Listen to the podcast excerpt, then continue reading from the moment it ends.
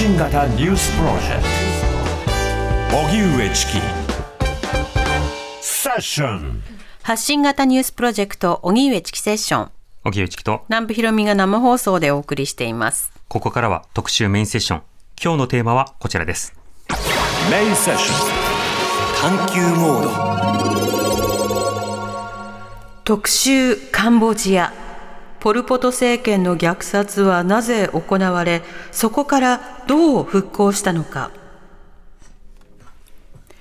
最近日本人特殊詐欺グループの拠点があった場所としてニュースでも報じられる機会の多いカンボジア。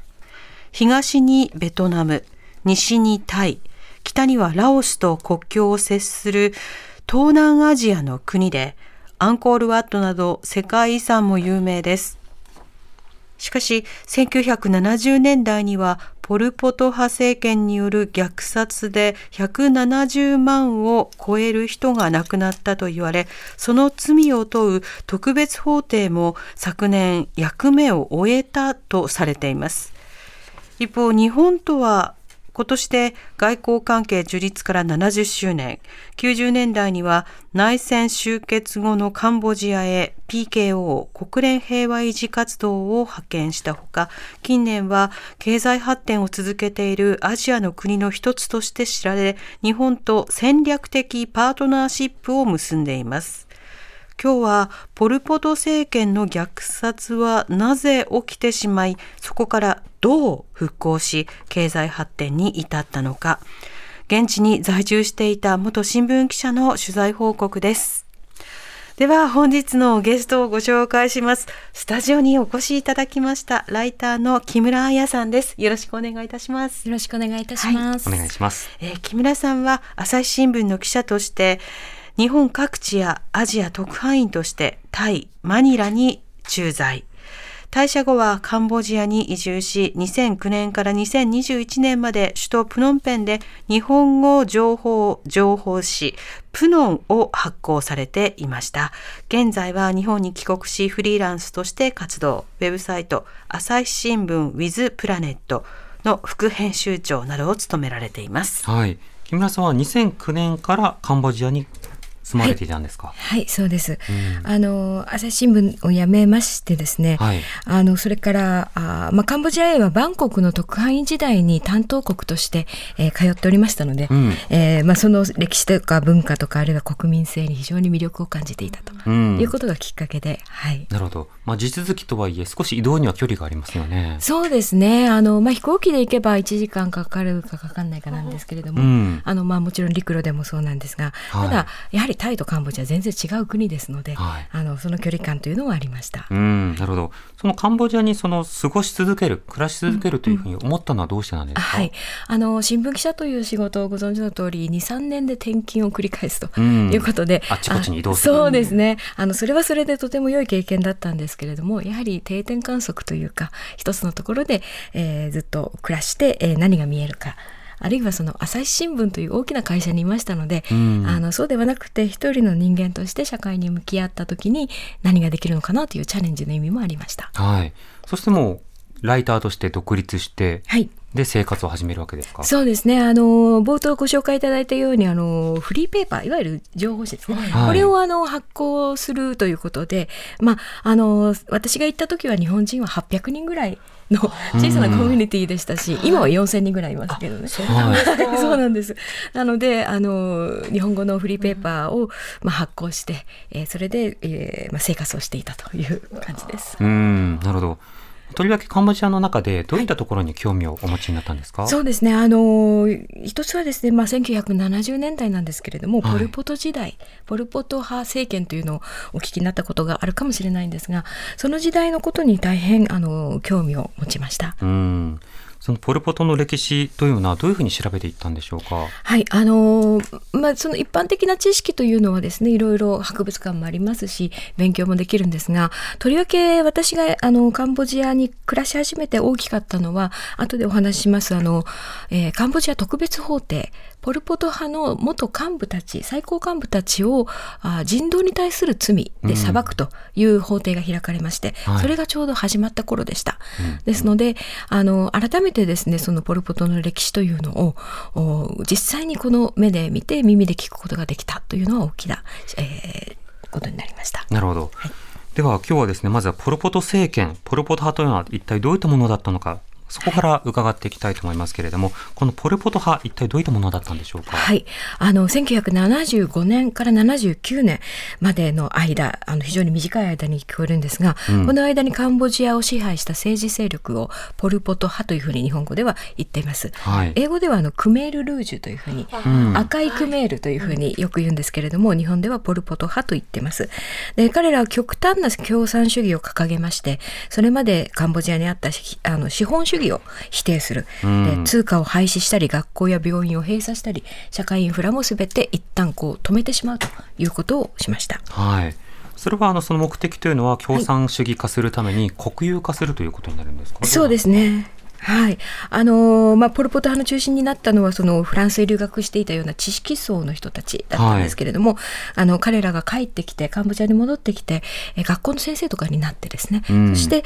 えーその、まあ、共産主主義を広げるということをしたわけですね。うんうんで一番その、まあ、あまり単純化してはいけないんでしょうけれども特徴としてはあのカンボジアの国民を2つに分けました。うん。あの農村地農村に住んでいたりそれから労働者だったりした人々を、えー、と旧人民といいそれから都市部の資本家などを新人民といい、はい。でその新人民ニューピープルをですね、えー、と農村に強制移住させて、うん。そして、えーまあ、彼らの言うところの革命をお成し遂げると。はい。いうことを掲げて、えー農民や労働者を味方につけていったという勢力です。うん、ある種の、まあ、農本といいますかね農業に帰れというようなことを強制的に行っていったわけですか。すはいうん、なるほど。これ、その以前の社会では、はいその資本主義社会の中ではい、さまざまな経済というものが行われていたわけですか？はい、そうです。あの、まあ、政権、その頃はですね、あの、当時、隣にベトナムではベトナム戦争が起きていたりして、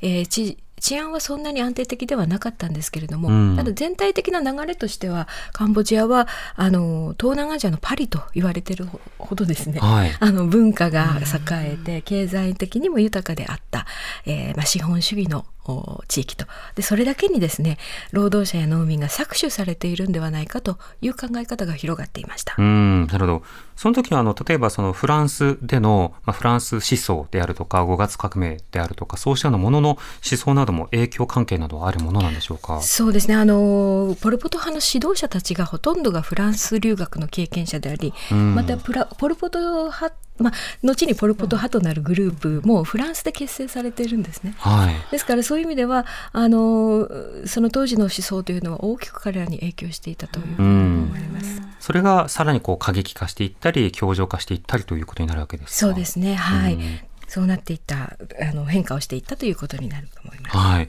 そのようにして、まあ、市民を2つに分けて、そして農村などにこう回帰させていくような動きがあったということですけれども、その後の動きというのはいかがでしょうか？はい、えーとまあ、あの1975年の4月17日なんですけれどもポル・ポト派勢力が首都プノンペンを制圧しまして、はい。でポそれがポル・ポト派政権のスタートとなるわけですけれどもお今申し上げた通りですねその新人民と旧人民に分けてそして新人民をすぐに、えー強制移住させて、うんでその強制移住させた先で強制労働させるとはいいうことを、お実施しました。うん。でそれ彼らはですねあの、まあ、旧人民になったその農民たちですねからの監視をずっと受けて、はいそして、えー強制労働したりそれから食べ物がな足りなかったりあるいはもちろん子どもたちとその引き離されたり10歳以上の子どもとは引き離されてうんで子どもには子どものその教育を思想教育をするわけですね。はい。まあ、そういった形で、えーまあ、ポル・ポト派の言うところの革命というものがどんどん国内に広がっていったと。でその過程でですねあの革命あ改革付きの革命なのでその革命に反対する革反革命分子というののお排除というのが盛んに行われてました。うん。で一つはですね、えー一番大きかったのはあの知知層あごめんなさい知識層とかあるいは旧政権の関係者、はい。資本家層こういった人たちはあのもう裁判もなく、えー連行されて処刑をされたというふうに言われています。うん。このような動きに対して旧人民というふうに振り分けられた農村の方々というのは、はい。支持していたのかそれとも人によって異なるのかいかがでしょうか？はい、あのまあ当時のですね、えー人たちもちろんまだあのご存命の方もたくさんいらっしゃるのでそこはその、えー、全てを話すということにはなかなかなっていないとは思うんですけれども、うん。あのただ当時えーその資本家ではない人たちお金を持たない人たちあるいは小作農の人たちがあー抱えていた思いというのをおポル・ポト派がうまく汲み取ってですねうん。こういうその清潔な社会を作るんだと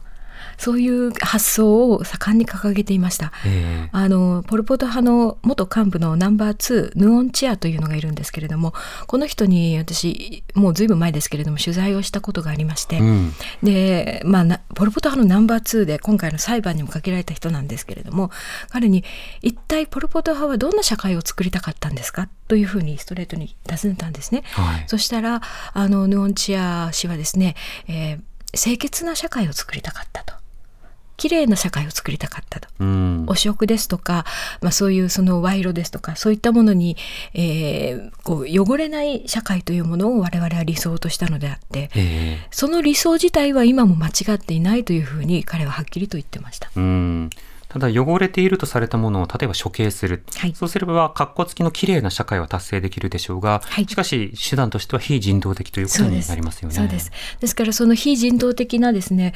あの部分というのをその幹部たちがどこまで認識していた、まあ認識はしていたと思うんですが、どこまで指示をしたのか、うん積極的にシステム化したのか、まあそういったところがあ裁判でも争われた部分でした。うん、あのフランスから戻ってきた知識層がポル・ポト派をフランスで結成してそして政権も担っていくということですけれども同じく国内にはいろんな知識層がおりその知識層知識層には当然、まあ、いわゆる共産主義体制に批判的な人もいたと思います、はいはいこれはいかがでしょうか？そうですね。あの、そういった人たちがですね、もちろんたくさんいたわけなんですけれども、あの、ま、まずその初期の段階でですね、えー目立つ知識層はあ殺害されてしまったとうん。いうことで、で、その後その、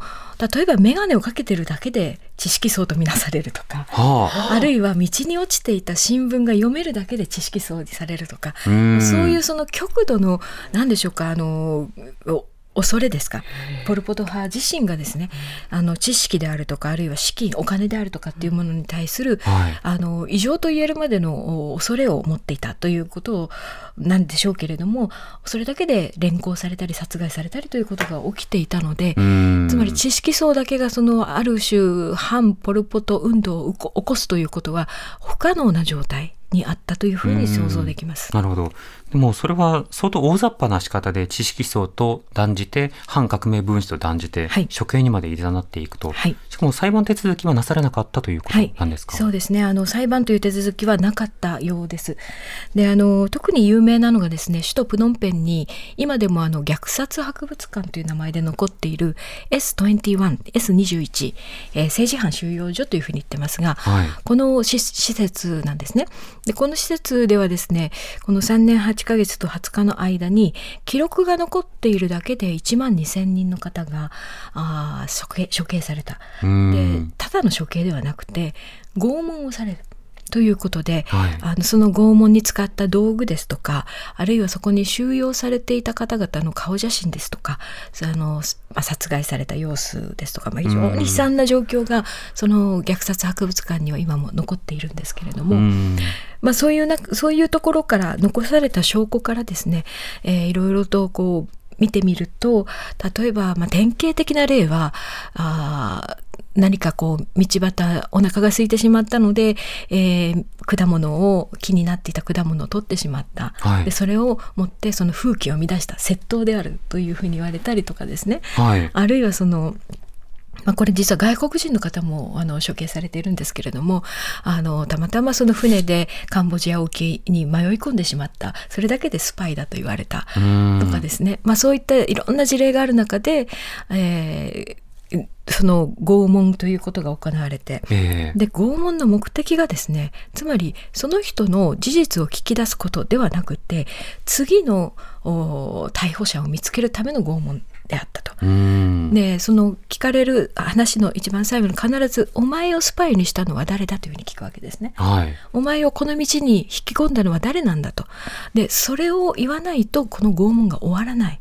ということであの、まあ、いろんなその例えば友達であるとかあるいは上司であるとか先輩であるとかという人たちの名前を言わざるを得ないうん。という状況に追い込まれてそして次の犠牲者がまた連行される。そして拷問が終わったと思ったけれどもその人は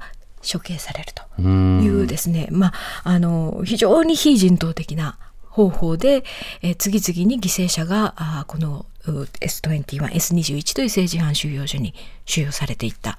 というのが記録から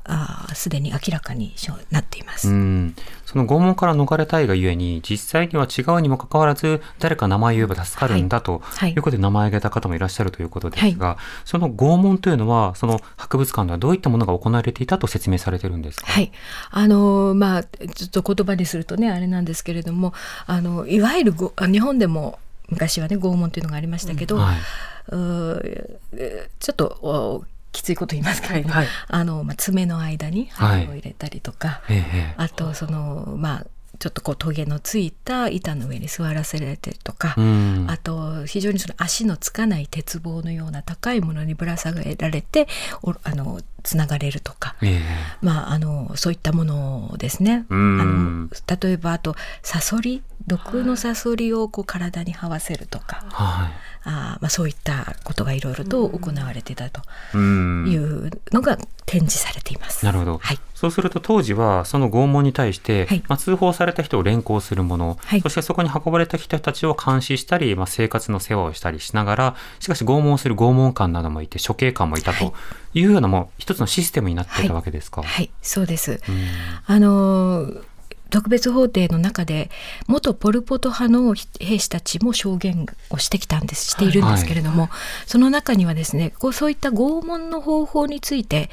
えー、何でしょうこう拷問の方法を決めたと言われる人も実は出てきました。うんでその元ポル・ポト派の、おまあ、最高幹部までいかないので裁かれないんですけれども証言をいろいろ聞きますとあのやはり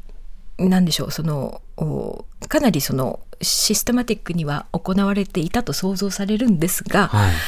えー自分は知らなかったということをあの何度も言いますね。自分は知らなかったしあのととにかくそのじゃあ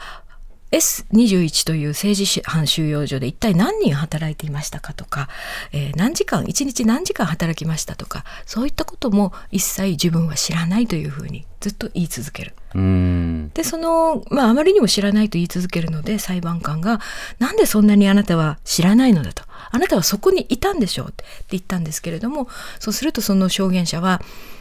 あの知ろうとすれば自分や家族の命が危なかったと。うん。だから知らないと。自分は何も知らない知ろうとしない。ということだけが自分の自分や家族の命を守る手段だったんだというような答え方をしていて、まあ、非常に印象に残りました。黙秘やあるいは否認などではなくてはい。実際に知らなかったのではないか、そうですそれ危険性もあったのではないか。そうですね。一方でその例えばその残虐な行為をする際のはい。一つの心理的な、はい。あのコントロールの仕方として、はい。もう断片化する、はい。この人はこの部分だけやるところ、一人に全部残虐なことをさせるんじゃなくて、うん。連れてこさせる人、うん。まあ、例えば閉じ込める人、はい。で毒を盛る人それを炊く人みたいな、はい。分業化することによって罪の意識を減らすというようなことがよく言われますが、はい。そのポル・ポト下ではどうだったはいんで、しょうか、あのまさにおっしゃる通りでですねあの拷問をする部屋というのはいくつかに分かれていたと言われています。うんでこのいくつかに分かれていた場所に A 地点からその B 地点に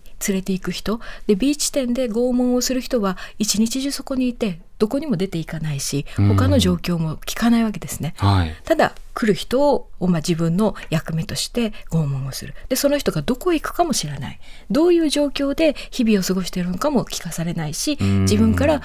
聞こうともしない、まあ、聞いたら危険になるので。のであのそういうそのまさにその分今おっしゃったような分断化というのがうんうん。されていたんではないかなと推測されます。なるほど。そのような虐殺というのは、どれくらいの規模にまでいったんでしょうか？そうですね。あの規模というと、あれなかなかあの難しいんですけれども例えば今例えば今申し上げた S281 では記録に残ってるだけで1万2000人ですけれども、うん、こういったその政治犯収容所というのがあ全国各地にあったと言われています。ここだけ首都だけではなくてですね。はい。はい、そこで同じようなことが行われていた。その可能性があります。なるほど。はい。なおあの命を失ってしまった方の数などどれくらいになるんでしょうか、はい、はい、あの命を失ったという意味ではですね170万とか200万とかいうふうに言われておりましてえただこの方たちが皆さんその処刑されたわけではなくて、あのそのうちの多くはですね最も多い割合はあの先ほど申し上げた、えーえー、強制移住による強制労働による死者ですね。あの食べ物がなくて、はい、木が上でなくなったり、あるいは衰弱をしたり、あるいは逃げようとして、えー、まあなんでしょう怪我をしてそのまま放置されたりとか、まあ、そういう方も含めて170万から200万が亡くなったと言われています。今手元の資料ではカンボジアの人口動態を用意していただいてますけれども、はい、このピラミッドは何を意味してるんですか？はい。あの人口ピラミッドカンボジアのですね人口ピラミッドというのをネットなどで見ていただくと皆さんも見れると思うんですけれども、はい、この40代後半40歳代後半がですねガクッと減っている、はい、あの非常に不自然な人口ピラミッドになっています。確かに。50代になると2.6%いらっしゃって、はい、40代前半だと3.2%いるから、はい、その間ぐらいいてもおかしくないんですけど、はい、そこだけガクッと2%程度にこう減ってますね、ね、ちょうどそのポル・ポト時代に生まれるべき生まれた子どもたちがこの年代なんですけれどもつまり子ど生まれる子どもの数が極端に少なかったということ、それから、まあ、その上の方ですね、えー、70代とか60代も極端にまあ少ないというのは、はい、あのその時代に生きていた大人たちはどんどん亡くなっていったということが言えると思いますし、もう一つはですね男性と女性の割合ですね、えー、60代以上の男性と女性の割合を見ると男性の割合が圧倒的に少ないのがわかると思います、はい、これも不自然な状況、これもやはり、えーまあ、ポル・ポト時代だけではないんですけれどもその後に続く内戦のも含めたカンボジアの混乱時代の影響です。うん40代後半に関しては男女ともに少ない、これはそもそも出生が不可能だったということですか？そうですね、はい、生まれてもきちんと育つ子供がいなかったという可能性が高いです。なるほど、はい、この70年代のその虐殺、これが国際社会に知られていくようになるのにはどういうふうになっていくんでしょうか？はい、あのー例えば今申し上げた S21 政治犯収容所の悲惨な状況などがですね初めて分かったのは、うん、1979年に、えー、ポル・ポト派政権が崩壊してベトナム軍があカンボジアに侵攻してきた時に見つけられ発見されたんですね、うん、それまでは全くそのそこで何が行われているのかも実は国民も知らなかったというふうに。で、まあ、なのでそのベトナム軍カンボジアに敵対しているベトナム軍のプロパガンダだと言われた時期もあったんですが、はい、ただ実際にいろいろな記録が残っていること証言があることそれを後世ですねいろいろと集めるとやはりここで、えー、1万2,000人から1万7,000人が死亡したというのは間違いないだろうというふうに言われています。なるほどそれに対する世界の反応というのはどうだったんでしょうか？そうですね。あのポル・ポト派というのがですねそもそもなぜ生まれたのかというところにちょっと戻ってしまうんですけれども、うん、あのまあ、当時申し上げた通りベトナム戦争が終わってりかけた頃なんですけれどもこの頃ですね、えー、のインドシナ半島というふうにちょっと目をこう広げてみますと、はい、あのポル・ポター政権が国内で勢力を伸ばし伸ばしていったその背景には反米ということでタッグを組んだ中国とベトナムの存在があったと言われています。うん、で、まあ、中国とベトナムがですね、えー、反米ということでタッグを組んでポル・ポト派を支援してそしてカンボジアを自分たちの仲間に入れていったと。い。うことなんですが、はい、では今度はポル・ポト派が政権を握ると今度はですねあのポル・ポト派というのはベトナムに対してそもそも領土を侵犯しているではないかということでそもそも非常に強い憤りを抱いていたんですね。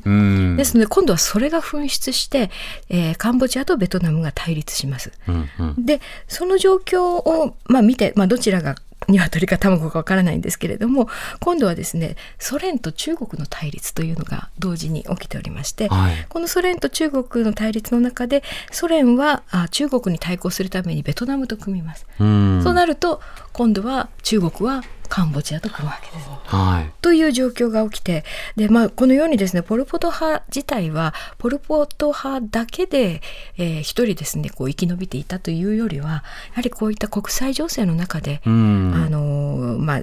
なんでしょう勢力勢力争いですか、ええというものがあ大きく影響していた可能性というのはあります。うん、そういったその国際協力あるいは国際緊張、はいそうしたものがポル・ポト派というものをまあ生きながらえさせたり、うんあるいは存続させたという話が今ありました。はいでこのポル・ポト政権が終わるのははどういったタイミングなんでしょうか？はい、ポル・ポト派政権が終わる政権そのものが終わったのは1979年のベトナム軍の侵攻なんですね。うん、ところが、まあ、政権は崩れたんですけれどもこのポル・ポト派という勢力はあ首都プノンペンを逃れてどんどんタイ国境西側の方に行きまして、はい。タイ国境に拠点を作りそこでまだ武力闘争というのを続けます。うん、ですからカンボジアはですねあのそれから90 1991年までの間、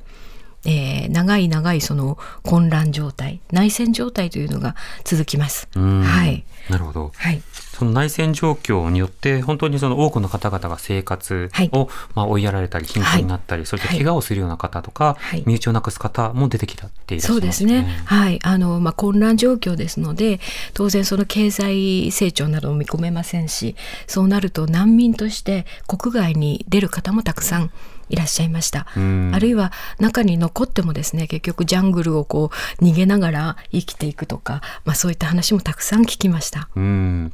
カンボジアにとってその内戦後、はいあるいはそのポルポト後と言えるようになるのはいつ頃からなんでしょうか？はい、あの一つの区切りはもちろん1991年のパリ和平協定という、えー協定でですね内戦が終結するというのが一つの区切りなんですが、もっと大きな区切りはおそらく1993年にあの総選挙を実施して、うん新しいカンボジアそれまでのカンボジアではなく新しいカンボジアのシステムを作り上げたとでこれはもう国連のあの監視下のもとに、えーえー実施された総選挙なんですけれども、うんこれがスタートというふうに言えるんじゃないかと思います。なるほど。ちなみにその時の総選挙、どういった政党がどういった主張をして、どのような政治体制になったんでしょうか？あそうですねやはりあの国の復興といいますかあのまずは平和を取り戻して復興するということで、えーを掲げてですね選挙が行われました。うんで政策そのものというよりもですねまずはあの安全に選挙が行われること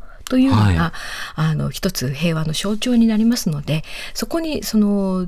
注力したというか注目され注目をした選挙となったと思います。うん。あの実際にその時に出た政党ですとかあ政治家というのはあ今も政権を握っているフン・セン首相をはじめですね、えーラインナップはそんなに変わってないんですけれども、うん。はい、ただまあそこが一つあのカンボジアの人々にとっては例えば投票の日に晴れ着を着てね、はい。あのお祝いとして、あの新生カンボジアを祝う一票であるというふうに言ったり、うん。非常にその投票するという民主主義の基本である投票するということをに国民が誇りを持って、えー臨んだという、あの選挙だったというふうに聞いてます。うん少なくともポル・ポト時代よりもマシな政治にはい。という願いがあったわけですか？そうですね。もうポル・ポト時代というのはもう本当に政治とは言えないような圧政だったし、うん。あのまあ、暗黒の時代だったわけですけれども、うんうん。ええあの本当にあのカンボジアでいろんな方と話していると特に、えーまあ、50代60代以上の方と話していると、はい。とにかくあの平和が一番大切だと。とにかく平和になってくれとうん。いうことをずっとどなたも言い続けるしあの過去のご自身の話を始めるとやっぱり皆さん涙を流しながらどういうことがあったっていうのを語ってくださるというのが非常に印象に残ってます。うん今日の頭ではその裁判が最近まで行われていたが役割を終えたというふうにまあされたという話がありましたが、そもそもこのポル・ポト支配に対するはい。評価、あるいはその振り返りそして裁判というのはどういったものだったんでしょうか？はい、あのカンボジア特別法廷日本で報道される時はポル・ポト派特別法廷というふうによく言われるんですけど、はい。まあ、2006年にですねで出来上が立ち上がって、えー2009年から実質審理が始まっておりました。うんでこれはポル・ポト派政権の最高幹部だけ最高幹部と認定される人が人の1975年から79年までの期間に行われた犯罪についてのみ裁くという非常にそのまあ限定的なあものでした。その後継続したものなどについては問われていない。罪は問わない。うんでそれでまあ確かに限定的なものではあったんですけれどもそれでも大変に意義深いものだったと私は思っております。はいはい、で、えー主にですね3つそのこの特別法廷の意義というのがあると思うんですけれども、うん。まあ、一つはですねポル・ポート時代の出来事というのがあの事実上その初めて客観的な公式の記録として残される。ということ。でこれまでもですね民間の方々の努力であの非常にさまざまな証言が記録されてますし、うん。あの聞かれたことあると思うんですけど「キリングフィールド」っていう映画だったり、はい。いろいろな形であの記録は残されています。ただ公式な裁判というですね公式な場で証言をしてその証言が残るということこれはカンボジアのあるいはまあ人間のその現代史にとって非常に貴重なものになったとう思います。ん。なるほど。はい、それから2つ目はですねこれあの実はこカンボジアの国内裁判なんですね。はい。国内法に基づいた裁判所なんですが、ただ国連との共催という非常に珍しいハイブリッドになってるんですね。国連共済裁判。はい、はい、で共済っていうのは一体何かっていうと例えばあの裁判裁判団判事団があの5人いたらそのうちの3人はカンボジア人だけど2人は外国人なんですね。うん。なのであので多数決を取るときに必ず1人は外国人がいなくてはいけないとか、うんうんそういう形でカンボジア人の皆さんだけで決めることができないようになっている。うんといううちょっとこう珍しいシステムです。ええで裁判官だけではなくって弁護団ですとか検事ですとかそれもみんなミックスになってます。うん。でこうミックスになることで国際的なスタンダードというものを維持して結果にきちんとその価値を与えようと。はい。いううものなんですけれどもこれもまたあの非常に意義深い、えうんーなんでしょうこうこれから先こうした裁判が行われる時の一つの雛形になるようなものだったと思われます。なるほど。はい、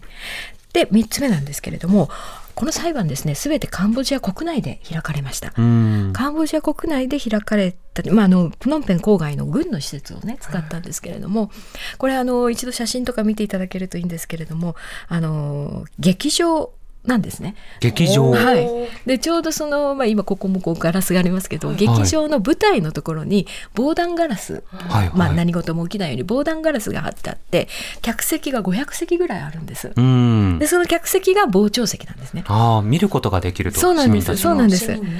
はい、そうです。で、それで、あの、まあ、カンボジアの人にとっては、あの、悪い意味で超有名人な人たちが出てくるわけですね。あの、ポル・ポト時代のものが。えで、ただ、彼らは本当にその直接顔を見たことっていうのはあまりないですから、うん。その人たちが直接目の前にいて、直接何かを語り、はということをですね、あの、目の当たりにできるということで、あ。なるほど。非常にこう斬新な裁判が公開で行われた。そうですねその影響がどうだったのかという話を5時台に聞かせてはい、ください。わかりました。TBS Radio 発信型ニュースプロジェクトセッション荻上チキセッション今日の特集メインセッションは特集カンボジアポル・ポト政権の虐殺はなぜ行われそこからどう復興したのかということでお送りをしております、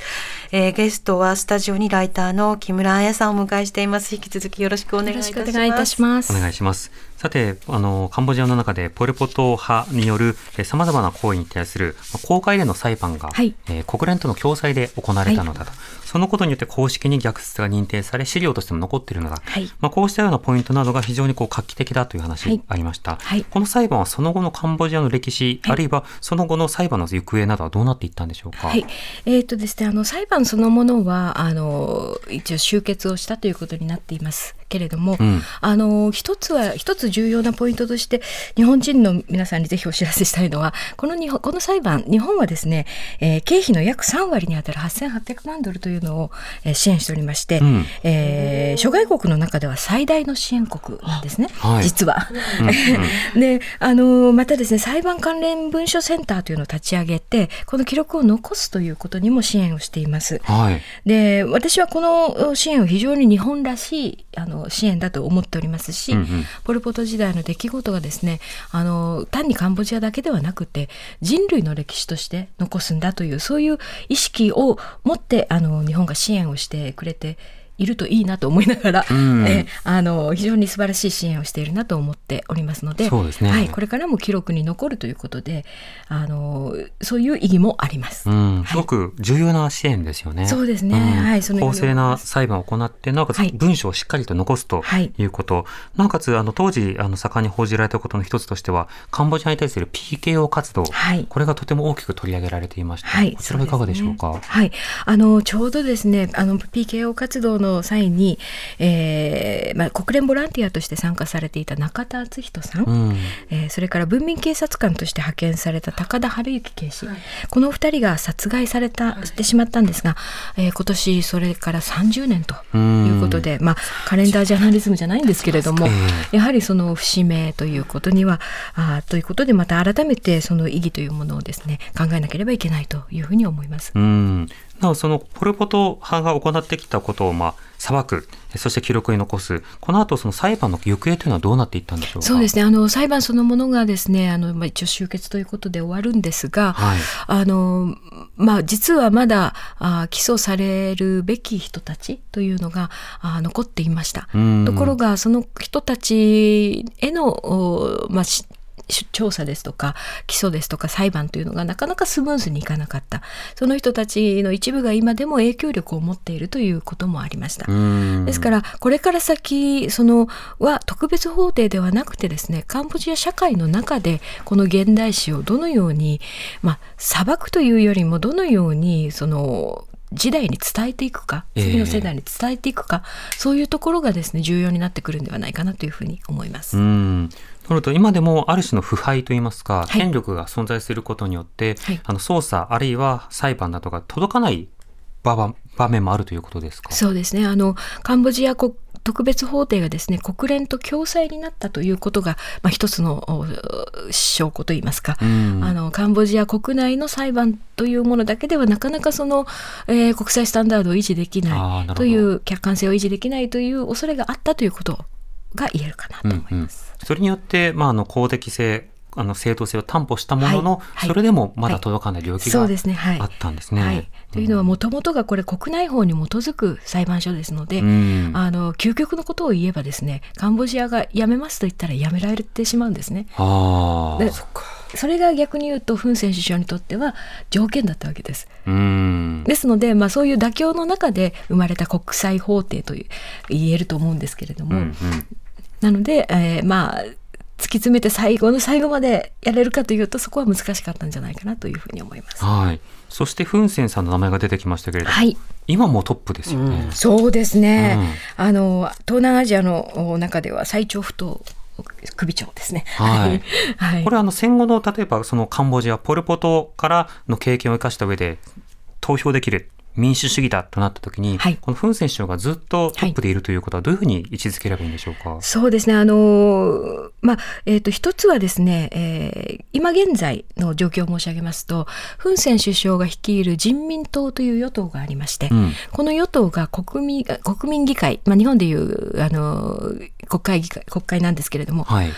国会のですね、えー議席をすべてせ独占しております。つうんまり一党独裁体制ということなんですね。もう全議席です。全議席で125議席あるんですけど、全部自民党です。すごい。はい。なので、あの、もう、その、まあ、なぜそういうことが起きてるのかというと、うん野党が弾圧されたからなんですけれども、あの、まあ、そこのところは2013年のですね、総選挙に遡ってのお話になります。はい。うんなるほど。その後ではその適切に民主化を目指していったうんというふうに語られるわけではなくて、その後も議会制民主主義の仕組みの中でしかし弾圧があって、そうですね事実上の一党独裁になったということですか？そうですね。あの、えーまあ、きゅ1993年に最初の総選挙が行われてからですね、カンボジアは、あの、お選挙はあきちんと、おまあ、総選挙だったら5年に一度、きちんと行ってきました。うんで、地方選挙もきちんと行ってきました。で、まあ、そういった方、その、選挙自体がですね、えーまあ、劣化したということではなくって、はい。あの、まあ、新たな法律を設けて、えー、最大野党を弾圧したということが2013年をきっかけに起きたんですけれども2013年というともう10年前ですね。2回前の総選挙になります。なるほど、はい、歴史の教訓というのはそう簡単に残るというわけではなくそして社会はそう簡単に一直線に何か自由や民主を求めていくということでも当然ないということも分かります。はい、今日はですねここまでにお話をしまして、えー、番組ではあの実は現代にまで行こうかと思っていたんですが当初の予定では。ですがあのポル・ポトの歴史をまず知ることが重要でそこから今後の、はい世界は、そしてカンボジアはどうなったのかという話は、また木村さんの第2章で。第2回で ちょっと声かけさせてください。その上で、今日の放送の中で最後にやはり伺っておきたいのは、はい、このポル・ポトによる虐殺の歴史、はい、ここからは何を学ばなくてはいけないとお感じですか、はい、あのポル・ポト特別法廷をですね、えーと、傍聴しまして感じましたのは、これはそのいつどこの世界でも起きうる出来事なのかもしれないと思ったことです。明確なその主犯ですね犯人がいるわけではなくて、はい、おそらくはいろいろなあの事象が積み重なって起きたことなんですけれども基本的に一番強かったのは他人の苦しみに無関心になること。他人の悲しみに、悲しみに目を向けなくなった時に、ポル・ポト時代と同じようなことが起きるというふうに私は思いました。あいつらは傷んでいいんだ。あいつらには報復していいのだ。そういうような仕方で共感性をどんどんどんどん失っていき、報じなくなり、語り語らなくなりとなると、そうした時代が到来するということですそうですね共感性をさらに超えてですね、えー、むしろその悪に加担しなくては自分が殺されるというような脅迫観念に襲われるとそこまでいってしまうとこうポル・ポト時代のようなシステムが自然と出来上がってしまう。ということを感じました。恐怖がパワーを発揮するようなそうしたシステムができてからでは遅いということですね。はい。はい、はい今日は特集カンボジア前編と題してお送りしました。になりました、はい、はい、後編もぜひ中編かもしれませんが中高となるかもしれませんけれどもまずライターの木村彩さんに次回もお越しいただきたいと思います。はい、この後あの スケジュールの調整などさせてください。スタッフとよろしくお願いいたします。はい、木村さんありがとうございました。ありがとうございました。TBS Radio 905 954発信型ニュースプロジェクト。セッション